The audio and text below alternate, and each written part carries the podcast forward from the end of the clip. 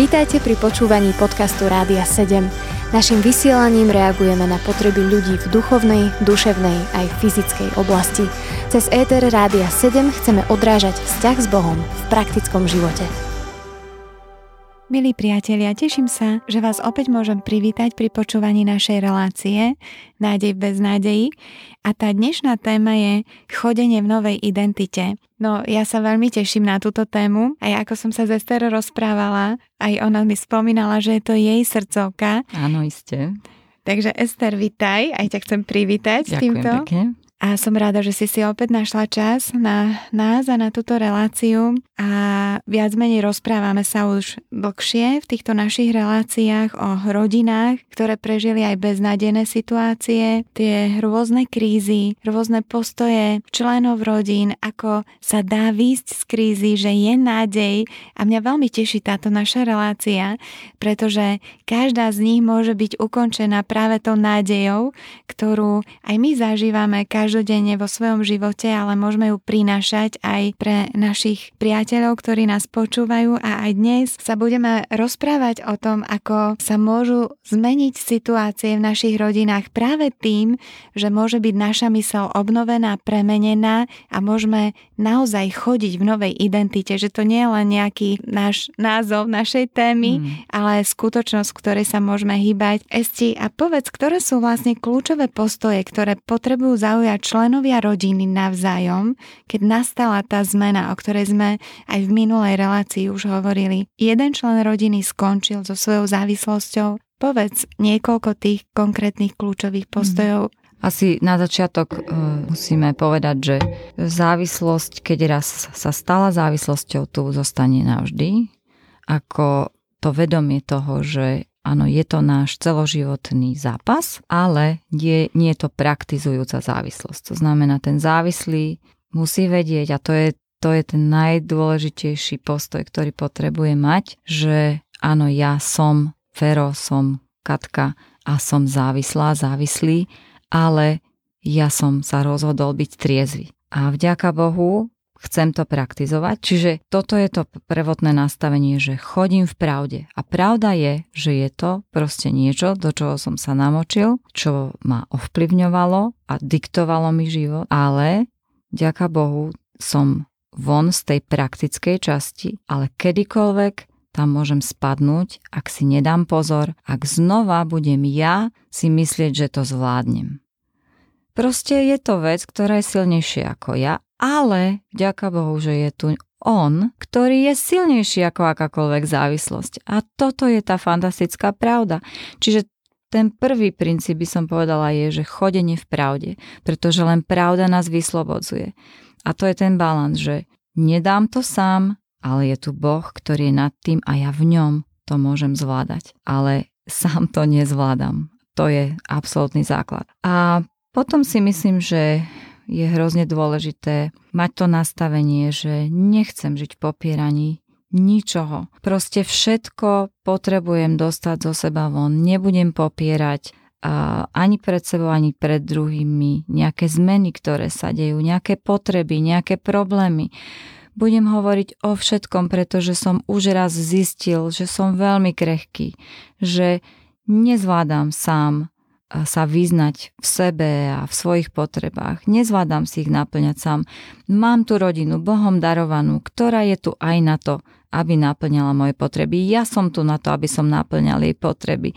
Boh je tu pripravený, aby naplňal naše potreby. Je tu spoločenstvo, kde ja dávam a dostávam a nemôžem fungovať ako sám osamotený niekde vo vesmíre, ale sme stvorení pre spoločenstvo a teda fungujem v spoločenstve, som otvorený, veľmi otvorene hovorím o všetkom a mám toto nastavenie vo všetkých oblastiach svojho života. Potom, čo sa týka detí, partnerov, je veľmi dôležité, aby si urobili skutočne úprimnú, hlbokú revíziu toho, kde sa nachádzajú vo vzťahu sami k sebe, k Bohu a k tomu závislému.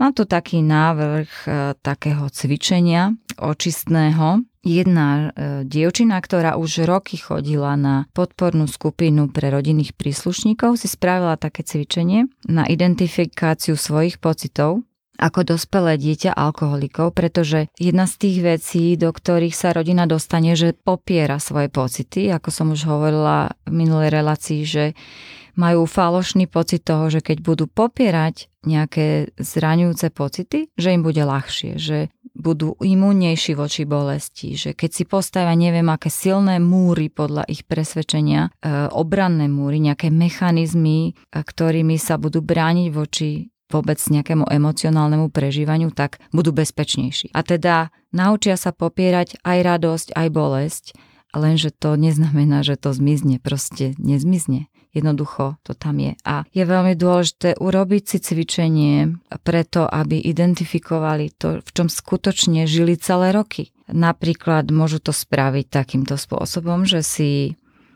dajú hore škálu vodorovne od 1 do 10 trebárs. A jednotka je, že žiadny čas som sa nevenoval týmto pocitom, desiatka je, že všetok čas som tomu venoval a teraz od vrchu dole po ľavej strane si urobia zoznam pocitov, napríklad vina, strach, hnev, prázdnota, osamelosť, bezmocnosť, beznádej, depresia, smútok, pocit zbytočnosti, ostražitosti, pocit odlišnosti. A teraz si urobia taký graf, že koľko času z dňa, týždňa, mesiaca venovali tým, ktorým pocitom. Potom uvidia, kde sa vlastne najviac pohybovali a potrebujú rozpoznať túto svoju situáciu emocionálneho života a prísť do skupiny alebo k nejakému priateľovi alebo členovi rodiny, ktorému dôverujú a priznať to, že tak toto je vo mne a od tohto chcem odísť. A toto chcem odovzdať Bohu.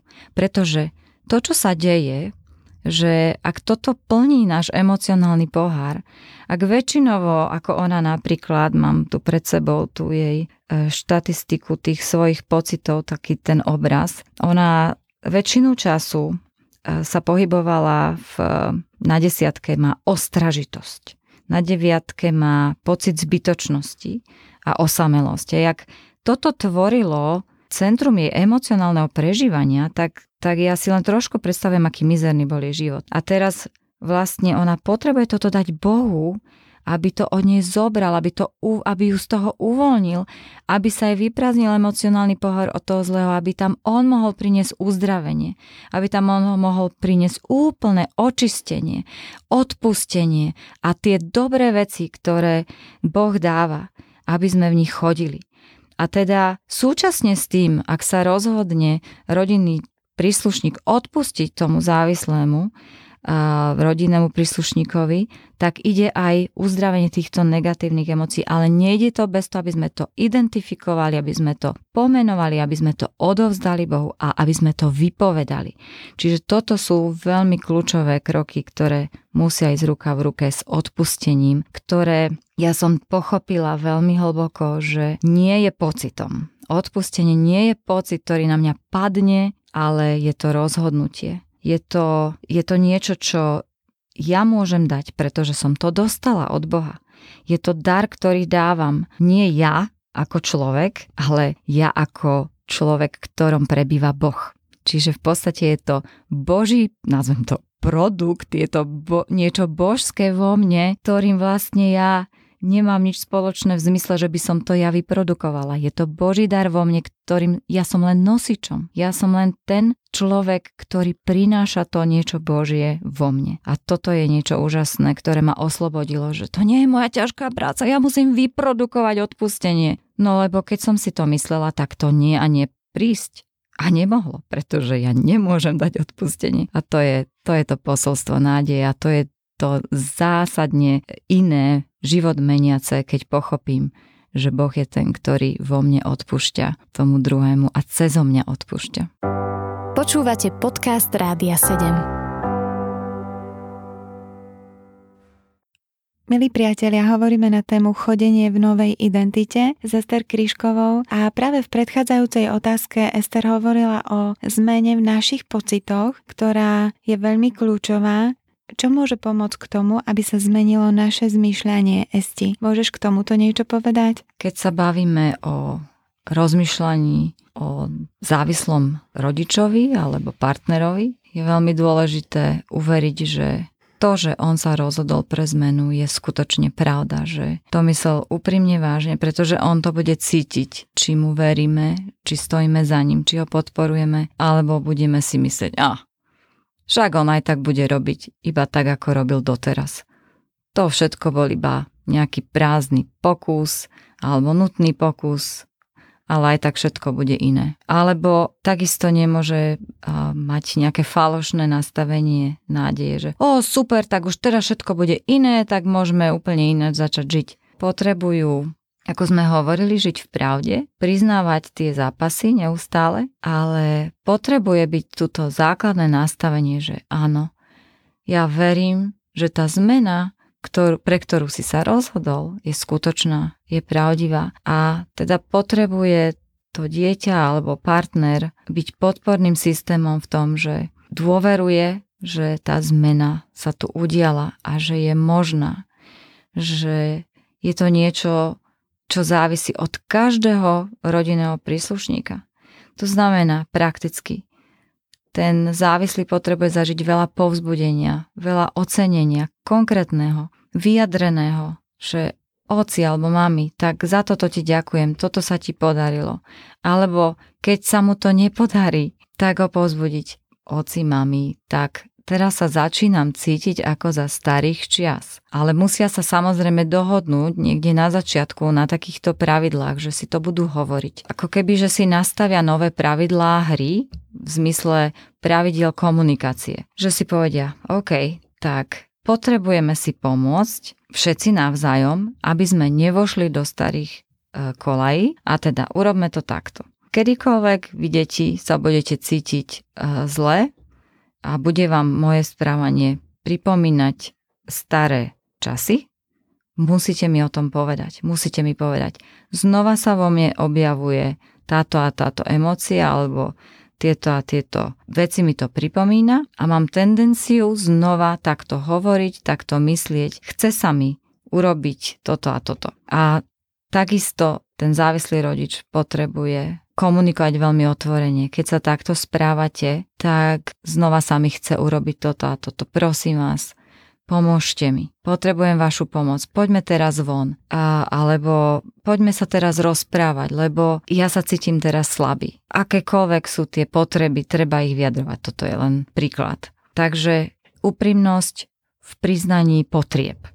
Potreba hovoriť o tom, čo ktorý ten člen rodiny potrebuje. To chválenie. Ja som zistila, že je to niečo úžasné a fantasticky premieňajúce. Teraz už prežívam obrovskú radosť a nádej v srdci, ale keď som s tým začínala, tak to bola ťažká práca. Ja som prijala to od Boha, že potrebujem zmenu mysle v tom, ako premýšľam o mojom závislom partnerovi. Lebo ja som sa pristihla pri tom, že nedokážem o ňom ani jednu dobrú vec vymyslieť. Hoci urobil pokánie, poprosil ma o odpustenie, ale ja som si uvedomila, že v mojom srdci je nula, ale totálne vykradnuté rozmýšľanie o dobrom, o ňom. A teda Božie slovo ma povzbudzovalo v tom, že keď tam napísané, že o tom premýšľajte, čo je dobré, ľúbe a na to myslíte, že to je proste nastavenie mysle. A teda ja, že dobre páne, tak síce neviem, ako sa to robí, ale pomôž mi v tom, prosím ťa, prestav moju myseľ. Úplne tam urob totálnu rekonštrukciu. A bolo to veľmi ťažké, lebo však samozrejme neboli tam hneď podnetí, že yes, áno, toto urobil dobre, ja teraz mám 7 dôvodov za deň ho chváliť za 7 vecí. Ale bolo to také, že skôr som musela ako keby vidieť za tie veci, o ktoré sa môj muž snažil, že čo je za tým tá snaha, tá námaha, to premýšľanie a uchopiť to, chcieť to uchopiť. Ako keby mať také iné videnie celého sveta, toho našeho rodinného života, môjho manžela. A viete čo? Je to úžasné. Ak robíte správne veci, tak sa dostavia aj správne činy. Toto je fantastické povzbudenie. Ako náhle začneme správne konať, tak budú nasledovať aj správne pocity. To je niečo, čo funguje, čo je Boží zázrak. A teda ja som zistila, že je veľmi prirodzené pre mňa ako telesného človeka pristihávať druhých prirobení zlých vecí. To je Niečo, o čo sa nemusím snažiť, to mi ide úplne fantasticky, upozorňovať na to, čo nebolo dobre urobené, čo nebolo dobre mienené dokonca. Ale pristihávať môjho partnera, moje deti pri robení dobrých vecí, tak to je námaha. Ale keď príjmem Božiu myseľ, keď sa rozhodnem rozmýšľať ako Kristus o dobrom, tak viete čo? Je to neuveriteľné, ale zrazu to uvidíte. Nemusí to trvať týždeň, dva, môže to trvať skutočne týždne a mesiace, ale netreba sa vzdať. Boh to dáva a ja som počase zistila, že dneska môžem z celého srdca pochváliť môjho muža za niečo. Alebo môžem mu povedať, ako dobre mi padlo, keď povedal, že alebo urobil niečo konkrétne. A som to povedala úplne s radostným srdcom a potom zrazu som uvidela ďalšiu a ďalšiu vec. A zrazu som zistila, že mám až pasiu v tom hľadaní tých dobrých vecí a pomenovávaní dobrých vecí. A on mi potom spätne povedal, ako veľa to pre ňo znamenalo, ako ho to práve začalo motivovať k tomu, aby robil ešte ďalšie dobré veci. A nové, aby začal byť tvorivý. A môžem povedať, že to, čo Boh urobil nakoniec v našom manželstve, že úplne ho premenil. On, ktorý nebol galantný prirodzene, sa stal galantným. Ktorý nebol romantikom, sa stal väčším romantikom ako ja. Čo som ja povedala, no dobre, tak môj muž nie je romantik. Ale zrazu som zistila, že on je väčší romantik ako ja, tak to som sa až zahambila. To bolo fantastické. Začal myslieť na to, ako mi prejavoval dobré veci oveľa viac ako ja. Na to, aby som rozmýšľala o tom, ako mu prejavím dobro. Takže až ma zahamboval v robení dobrých vecí, takže bolo to zázračné. Ester, ak by si nám mohla povedať, že čo bolo takým tým motorom pre to tvoje myslenie, tú zmenu, tú úplnú obnovu? Tak tá zásadná zmena bola, že som si uvedomila, že ak ja nepustím Boha do môjho premýšľania, do môjho konania, tak vlastne mňa to oddeluje od môjho Spasiteľa, od môjho Boha, od živého Boha, s ktorým chcem mať intenzívny, blízky vzťah. Pretože som si uvedomila, že ja vlastne nedávam priestor jemu, aby žil jeho život cezo mňa a prakticky vo vzťahu k môjmu manželovi. A teda tá hnácou silou bolo, že Pane, ak vyznávam, že ja som v tebe a ty si vo mne, tak to musí mať nejaké praktické formy. A teda tá prvá praktická forma je, že milujem a rešpektujem mojho manžela. Chcem rozmýšľať o dobrom o ňom. Chcem mu robiť prakticky dobre. My sme si to tak povedali s mojim manželom, chcem bývať v miestnosti, ktorá je vytapetovaná dobrými vecami o mojom partnerovi.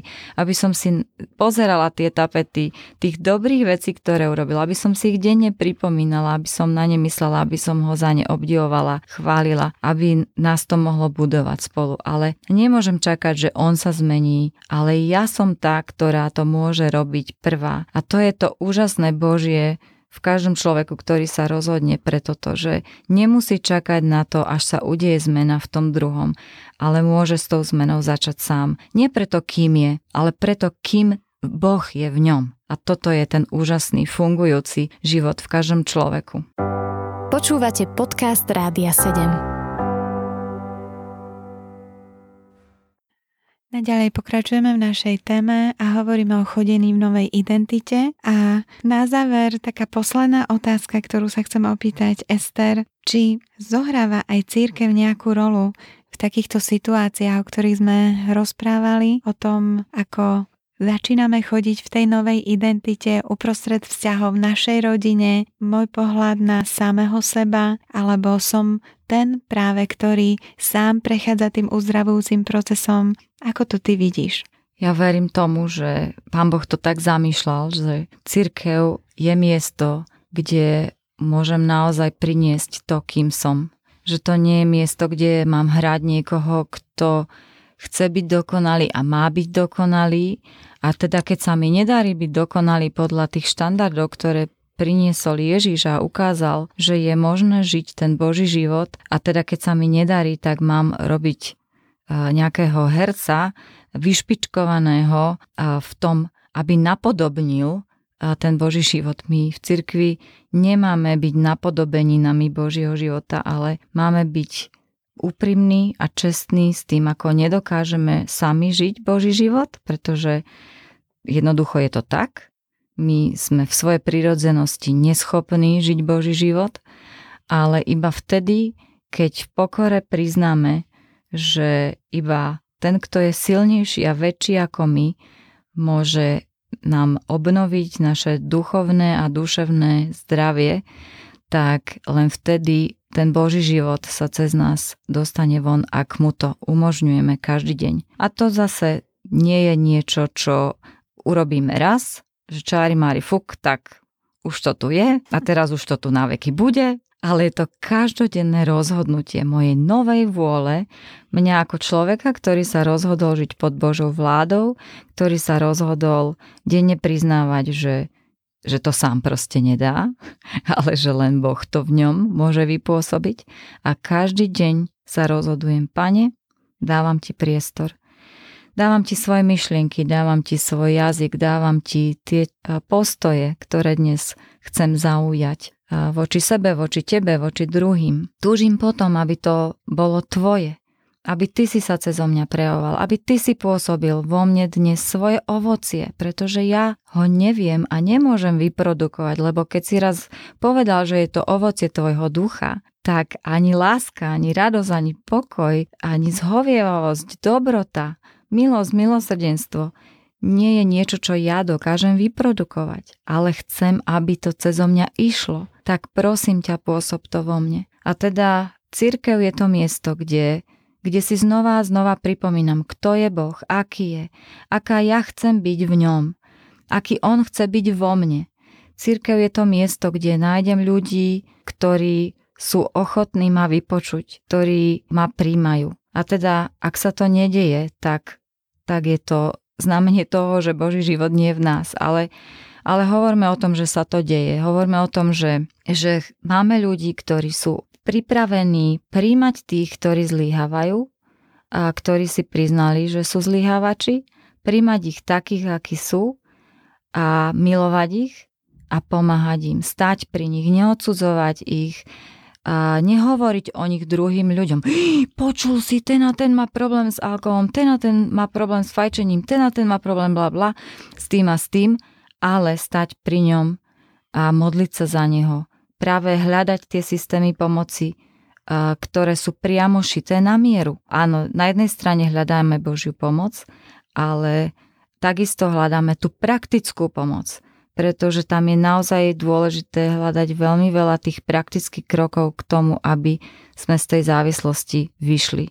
Čiže to musí ísť ruka v ruke. A teda, keď hovoríme napríklad o tínedžeroch a teda dysfunkčnej rodine, z ktorej pochádzajú, tak je hrozne dôležité, aby napríklad cirkev bola to miesto, kde nájdú mentorov, kde nájdú funkčných mužov, ak otec bol nefunkčný, kde nájdú mužov, ktorí budú môcť byť pre nich priateľmi, kde budú môcť vidieť zdravý vzor mužskosti, alebo ak sú to ženy, tak budú môcť vidieť ten zdravý model rodiny, pretože iní ako ten chorý nepoznali. A teda to chce zrelosť tej dysfunkčnej rodiny v cirkvi, že príjme to, že tu budú iní ľudia z cirkvi, ktorým budú môcť poskytnúť to zázemie, ktoré oni nemali. Budú sa môcť naučiť možno praktické zručnosti, ktoré sa nemali možnosť naučiť v tej pôvodnej dysfunkčnej rodine a že to príjmu, že je to v poriadku, že je to vlastne dar, že to nie je ohrozenie,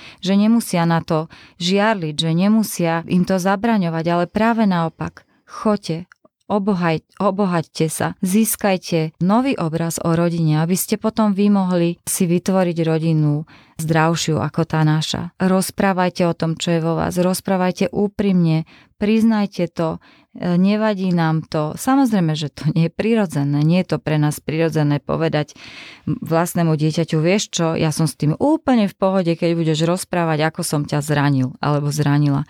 Len to porozprávaj tejto Katke, ona je Božia žena. To nie je prirodzené. Ale to je práve to Božie v nás, že Boh mi dáva tú pokoru.